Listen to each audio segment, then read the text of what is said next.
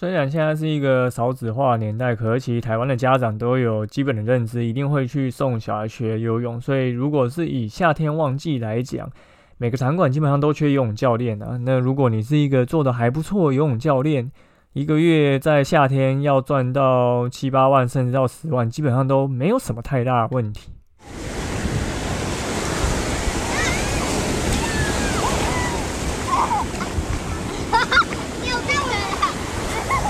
现在时间下午五点钟，海水浴场关闭，请尽速从水里上来，谢谢。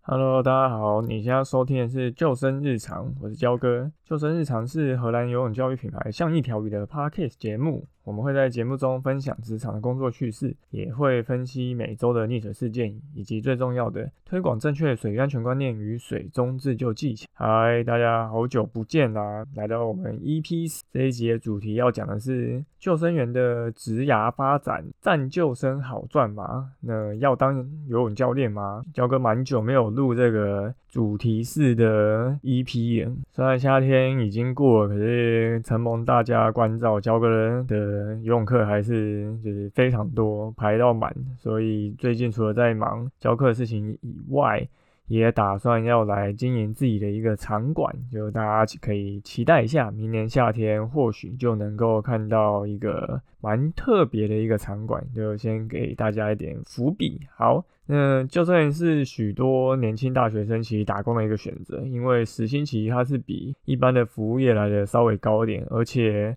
大部分时间其实都是坐在椅子椅子上，感觉也很轻松，而且你也不用去招呼客人啊，然后你也不用去碰到钱啊算钱，也没有太多需要耗费体力的事情，而且没有意外的话，几乎都是准时上下班，就不太会像有餐饮业或者是其他一些。柜台他可能会有需要临时加班，或是因为人潮太多抵赖的事情。因为游泳池就是这样，呃，你场馆几点开几点关就是固定的，也不太可能会有什么抵赖。那焦哥在做全职的游泳教学之前呢，其实也做过蛮多年的救生员，而且是在很多地方都做过。当学生的时候也有打过工。那后来就看到，其实蛮多，不管是以前还是后来的同事，最后都跑去当游泳教练。不过呢，游泳教练到底是不是一个好的选择？那为什么焦哥到现在才开始做游泳教学呢？就让焦哥这一集来告诉你。好，那我们这一集就开始喽。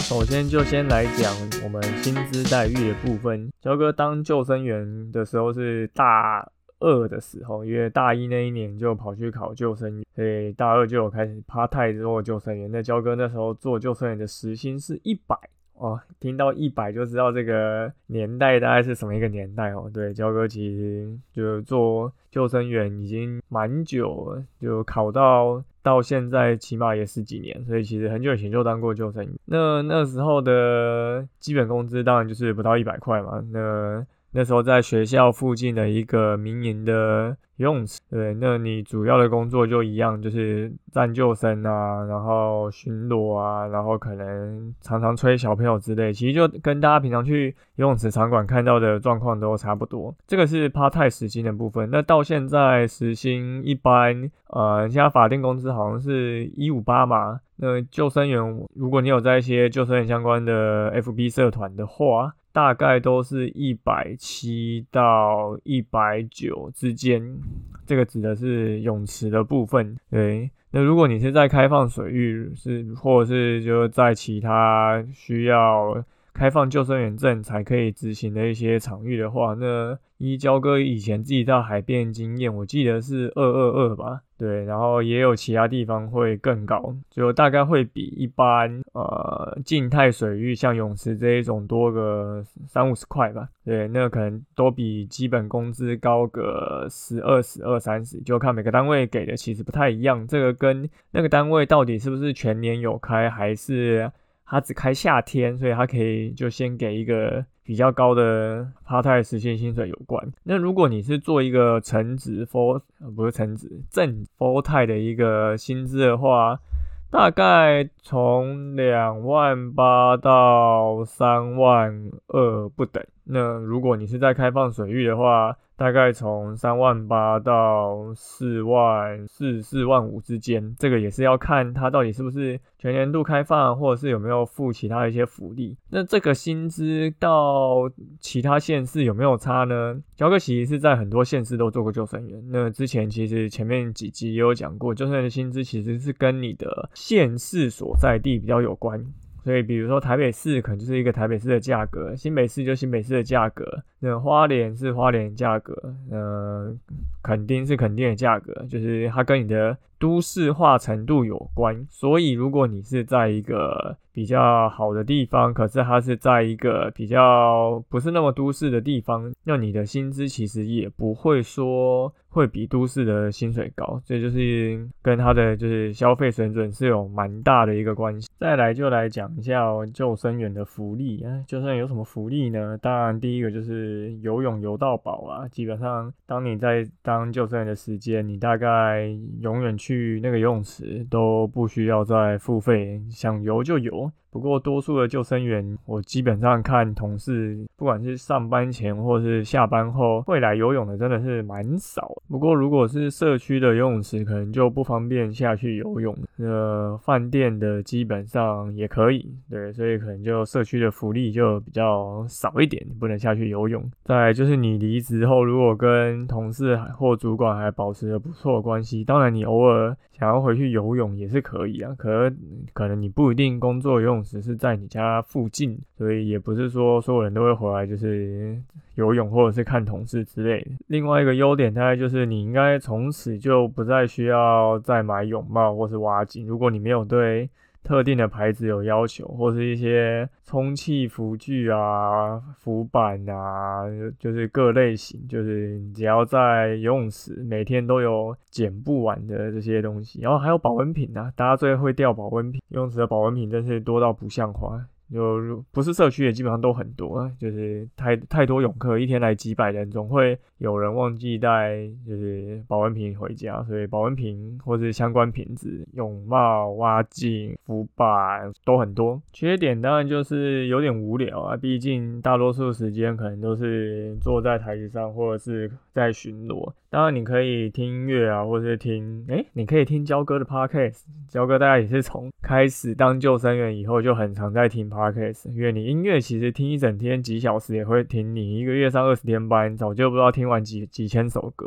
所以后来就焦哥都改听 Podcast，听听有内容东西，然后。不同的主题，就是时间也会过得比较快，对，所以诶，欢迎听听教个 podcast，然后推广的推广给你的救生员朋友，然后再就是你的皮肤可能会比较容易皱皱的或什么之类，就因为游泳池环境都会接触到氯啊、漂白水这些东西，对，所以你的皮肤可能会比较容易有一些就是。呃，被有去角质的感觉，对，或者是身体比较容易会有绿味。再来的缺点就是你的专业可能会比较难累，毕竟救生员你可能是十八岁的救生员跟五十八岁的救生员，基本上大概就只是差在他的。年资的经验会有差，他可能对于判断泳客有没有在溺水的一些征兆比较有一些经验，对，或是遇到一些突发状况，比如说客人跌倒啊、客人昏倒啊，那要怎么去应对处理？不过如果你的现场是有救生主管在的话，其实这些都不会太就是困难去处理，那其实也都会有一个 SOP 流程，所以你你大概知道。比较常遇到一些状况怎么处理？那基本上年资大概只能帮助你加一些些的薪水，因为。对于泳客来说，这里这个场域只要有足够救生员就够了。那他并不会说管你的年资会不会影响到这个救生的判断。但一般你说像运动中心啊、学校啊、社区啊，其实都不太会遇到有人就是溺水。焦哥自己在这些地方就是待都至少一年以上，几乎啊不能说几乎，根本没有，对，根本没有遇过有人溺水。可是焦哥在海边当救生员的时候。每个礼拜都在救人啊，每个礼拜都要溺水，那时候经验值就一个大增。而且在泳池溺水的征兆跟在海边基本上是有点不太一样的，而且救援方式也完全不一样。在泳池你要救一个人，就是直接跑到最近的地方，然后把东西扔给他。就就没事，甚至旁边泳客就直接会协助帮忙，就是把那个人捞起。可是，在海边的状况就完全不一样，海边你可能就是要带着鱼雷浮标或救生板、救援板，然后就冲下水，然后游到他身边再拉他回来。那个时间其实拉的很冗长，而且那个是比较危急，而且那个发生几率非常。那个游泳池基本上。真的很少发生过就是溺水的状况。如果大家之前有看教哥一些文章，或是之前 podcast 应该也有听过，泳池的溺水的每年的比例大概是一点五趴吧，就真的是非常低的一个数字。所以当你的年资累积并没有办法帮你的薪资累积加太多，因为这个经验的累积其实它并没有办法显著的在。你的心嘴上有反应的话，就很容易出现断层。所以大家可以下次去游泳池的时候观察一下，你会看到救生员的年纪就会有一个非常两极化的一个就是结构在，可能从十八岁到。二十五六岁这些可能是大学生到大学生毕业这一段是比较多人会当就是救生员的时期，因为他可能对大学生来讲这是一个比较趴太好赚的薪水，因为他比餐饮业的高，然后也比较轻松。对，那可能毕业以后他还不知道想要做什么事情，那就先做个救生员。然后去给他一些思考时间，那有些做着做着就懒了，因为就算你真的是一个比较偏钱多事少、离家近的工作，毕竟大多数的人家里附近其实应该都会有游泳池啊，只是有没有刚好开那个职缺而已。因为其实如果是以台北、新北来讲，游泳池真的非常多，那当然外县市就比较少，对，所以。可能刚开始毕业以后还不知道干嘛，就会先加减做，那之后可能才会再去找其他事情。因为如果你的救生员薪资就是三万三万多了不起，你做到一个救生主管，那可能了不起四万，对，四万多。那这个对于现在的一个就是经济状况的，就是。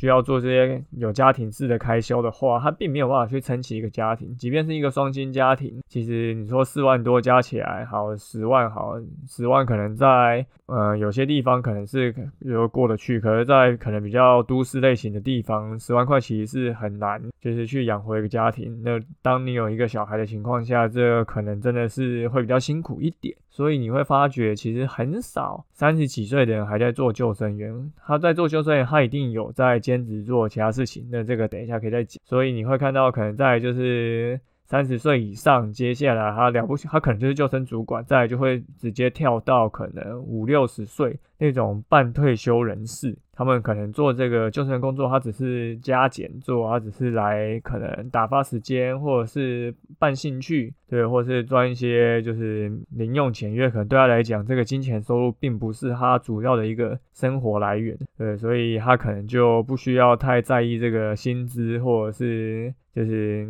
有没有成长空间这件事情。那年长的人，他可能经验比较多，在泳池的救生，其实焦哥觉得相对，我还是觉得更有信心，比起年轻人，你说。体力强，年轻人可能还比较容易去就是分心啊，划手机什么之类的。对，焦哥也不也不会说自己以前都没划过手机，一定有划，而且可能就是划的频率。淡旺季还会有差别，对。可是你看年长的人，基本上其实是比较不会去划手机，他们比较会有呃责任感，就他们比较会尽责去做到现场就是救生的一个工作，对。所以你会发觉，大概就是三十岁以下，再就是五六十岁以上，这大概是比较多。你去场域观察会看到救生员的一个年纪。所以这边就会连接到我们第三个主题，就是为什么救生员最后很多都会跑去当游泳教练呢？因为其实你只要是一个教学类的工作，举凡游泳啊、健身、瑜伽，对各式球类的教学，它其实就是一种家教，就跟我们平常以前念书，可能有些人会去做什么数学啊、英文、物理、化学或其他一些科目的家教，它其实就是领一个比较高的一个收入。如果你是以一个以前大学生做家教实习，你可能从四百块到六七百、七八百就都有。那如果你是做游泳教学的话，你会看到游泳教学的课，其实如果是一对一，可能一堂都在。一千到一千五之间，那如果你是一对多，其实一对多，他可能一个人比较便宜，可能三四百、四五百，可是他在乘上的人数，可能一堂课总 total 里这个单位其实可以是收到两千多块一堂，所以他可能一堂是八堂，呃，他一期可能是八堂课，或是一期是十堂课。那他累积可能就会有两万多的一个收入，所以其实再去分给教练，其实是可以拿到比较一个优渥的薪。所以一般如果你去开运动中心，现在好像都是给一堂课会给教练四百三吧，还四百五。对，那其他当然跟每个每一家的就是场馆或业者的给的薪资不太一样。那有些团队他可能会给到五百，那也有给到六百，就是教课其实还有听过更高的。不过如果一堂课能够拿超过六百，基本上都是少数啦。就一来可能是这个单位真的比较佛心，或者是你的年资已经有有累积到一个呃比较久的一个阶段，或是你是比较明星教练，对，可能大家都比较指定你，那可能你可以拿到比较多的一个单位时薪，对。所以很多人就是因为他做救生员，他发觉，哎，他就这样一个月，然后固定就领着三万、三万多，那这个薪水其实真的有点太少。如果以双北市而言，那你在站救生的时期，你就会看到夏天，然后游泳池人满为患啊，你说六个水道有三个水道在做教学，就。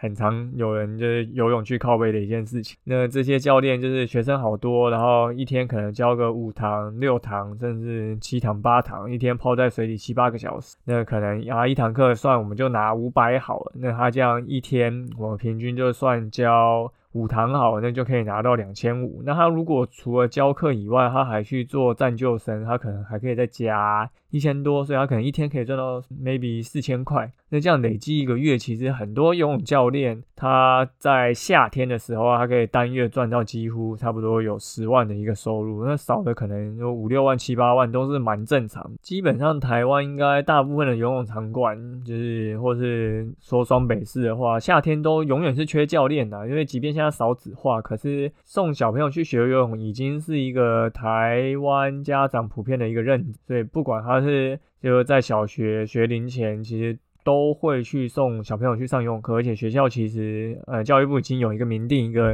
游泳的考核标准，所以其实大家都还是会把小朋友送去游泳。所以六七八九月几乎每个游泳池的课程都会满满的，那教练也是蛮不缺课。但游泳跟健身的差别就差在游泳其实会有蛮明显的一个淡旺季，毕竟虽然夏天台湾还是蛮热的，而且就是对真的很热，可是冬天其实也。不冷，但台湾的家长可能比较怕小朋友会觉得冷。那多数的游泳教练应该教学的对象还是以小朋友居多。像教哥其实就比较不一样，教哥大概是五十五五十 percent，可是因为教哥教的内容比较偏比较多水中自救的一些内容，所以可能跟就一般的游泳教练教学的呃学生的年纪比例比较不太一样。所以家长怕小孩子冷，那大概十月以后就比较不会送小朋友去上课，而且。过了暑假以后，能上课的时间就只有六日，所以如果你做一个全职的游泳教练，你教的大人又比较少的话。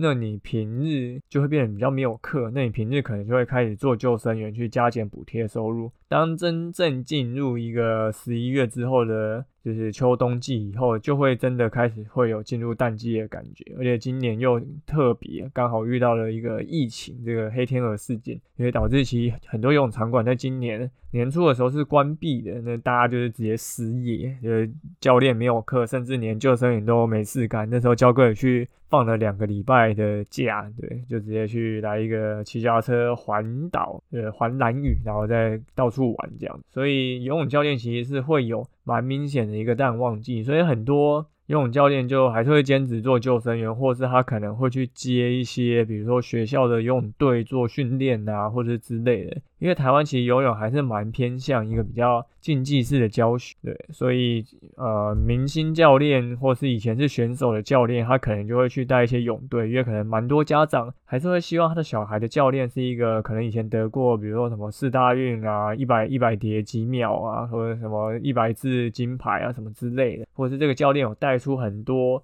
得奖的学生，那这些游泳队就会希望这些教练可以去带他们的泳队，就名师出高徒嘛。所以当然，教练去带这些泳队，就也会是他们在冬天的一个收入来源。但像焦哥自己不是念体育相关出身的，所以焦哥也没有相关的很强的游泳背景，那一般的这些泳队基本上就不太可能会请教哥去做教学，所以其实这个也是要看你是不是想要走这种泳队训练的一个教学的一个系统模式，还是你是比较想要教纯粹一般小朋友或是大人的一个从零无基础到开始会有自由式蛙式的一个教学系统，这个其实就也是许多教练职涯的一种不同的选择，所以。一堂课你能赚到的钱大概就是四百到六百之间。那一个教练一个月能够上的课的上限大概就是八十到一百堂，是焦哥觉得自己现在上到现在觉得一个比较舒适的一个课程数量。因为假设我们就一百堂好了，一个月可能就五周四周，所以你如果是以周休二日来算的话。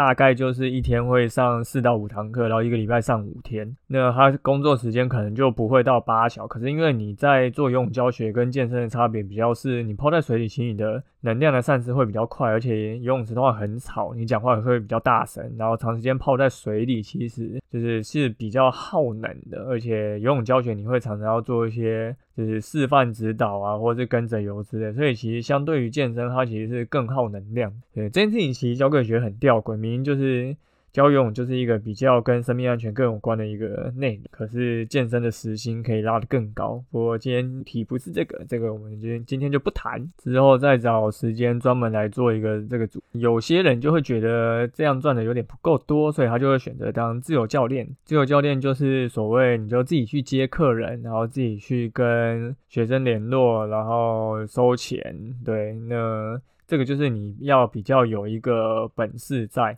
然后你可能要有一些知名度，你要有一些口碑，然后可能你以前在其他单位已经有做过一阵子的教练，然后你已经有一个比较长时间的经验，你在在地也有经营出了一些名声，那可能可以出来自己做自由教练。那做自由教练跟做靠行，就是你可能依附在运动中心或者其他单位底下有什么差别呢？跟他的职业发展的差别，这个也是有非常冗长的一些细节需要去讨论。这个也是之后教哥会在。再拉一集主题出来说，好，那我们接下来就进入最后一个重点，就是游泳教练的职业发展到底是什么？就像焦哥讲的，你救生做着做，你想要多赚一点钱，你对游泳这个行业也是有热忱，那你可能就会开始兼着做游泳教练。当你做了三五年游泳教练，你已经做了一在这个单位已经做出口碑，那有些家长会指定给你的课。那你也不缺课的情况下，你就可以考虑开始做全职的游泳教练。这个是一般你如果在运动中心或是在一些学校相关的单位，其实你就可以这样做。那如果你是在社区的话，社区其实现在蛮多社区是会委托给物业做管理的，所以你你是救生员，可能你其实是隶属于物业。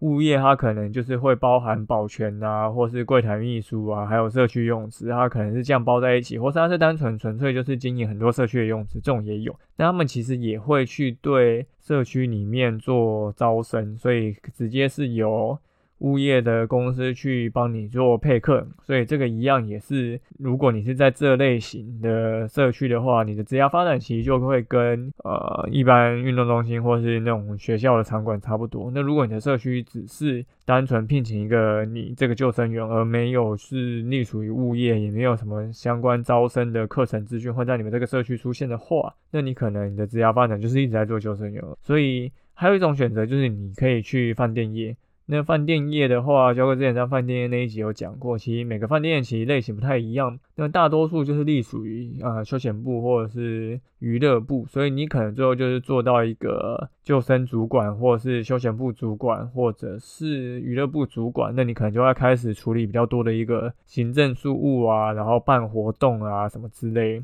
那这些可能就跟游泳就比较没有关系，它就比较偏向于一个救生员的一个职涯。所以一个以呃游泳教练职涯来讲的话，你。一年要赚可能六十到八十万，可能是一个比较做的不错的游泳教练，可能可以赚到。那如果你真的要做的很好，你要做一年可以赚到一百万，那等于一个月几乎是要赚到十万，因为你还要扣掉冬天的淡季，你可能没有办法像夏天一样维持有这么高的课程量，除非就是像教哥讲，你去兼职做救生员，或者是你去接泳队，或者是可能学校也有一些泳课会委外，这种也可以，他们叫做协作，对，那可能这样才有可能达到百万。那对于可能大家的想法来说，这个收入你能不能满意，你就可以自己去评估一下。不过游泳教练的职业大概就是这样。那你能够做到几岁呢？基本上你可以看到蛮多游泳教练，其实身材都还好，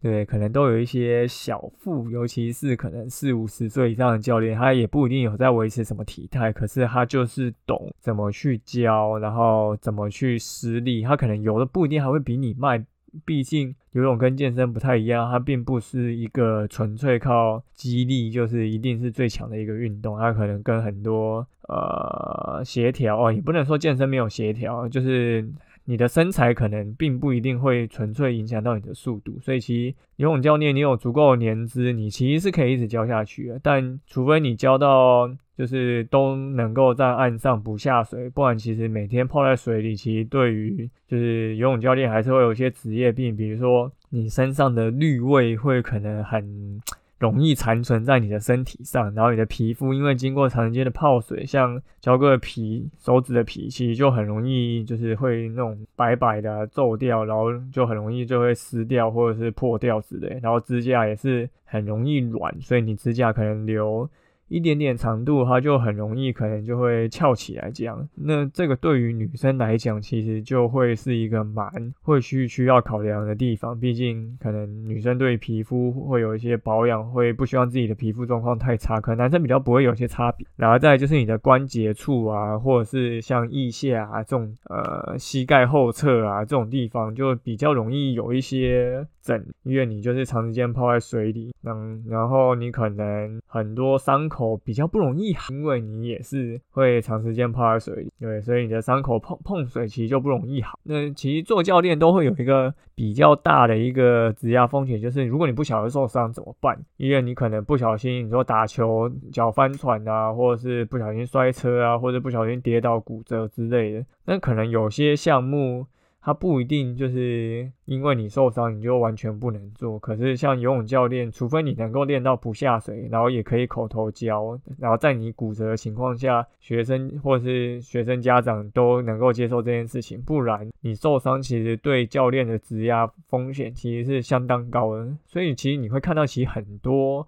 教练都不会去太从事一些比较。激烈的运动，不管是健身教练、游泳教练或者其他教练，因为受伤其实对于我们这种跟体力有相关的教练来说是很高的一个质押风险。所以像焦哥几乎整个夏天都没有在打球，因为打篮球的风险真的是比较高，不然踩到人家脚翻船。我可能就是要包两个礼拜，那我那两个礼拜推掉课，可能就推掉可能二十堂。那如果你说一堂课可能以那个五百六百来算，哦，那就直接少赚了就是一万多块，那其实是一笔不少的收入。对，这个都是其实教练的质押风险要去考虑的一个地方。好。那今天就大概讲到这边，今天讲的特别久了一点哦，讲了已经有差不多三十分钟。对，但因为教练这件事情，其实还是有很多事情可以讲的。那因为焦哥自家自己就在做游泳教育品牌，所以也在做全职的教学，在这方面其实就。有越来越多的经验，其实就是会在这样的过程中体悟到，所以之后如果有机会的话，可能也会在其他的集数里面都可以再多提到一些。好，那感谢你收听今天的救生日常，我是焦哥。如果你有 Apple 手机的话，请到 Apple Podcast 留言并给我们五颗星，然后推荐给身边的朋友。那如果你有 IG 账号的话，也欢迎追踪我们的 IG。对，那有想要听什么主题，也欢迎跟焦哥说。焦涛哥看那个我们的节目，其实唉，没有什么在成长哎，就觉得很难过。可能因为现在夏天过，大家想要听水域相关、救生相关主题的人一定也有变，因为那个收听数就是维持着非常稳定的没有动。对，所以如果大家对于这个节目喜欢，就把这个节目分享出去，就是对于涛哥最大的支持。好，那我们今天就录到这边，好，下次见啦，拜拜。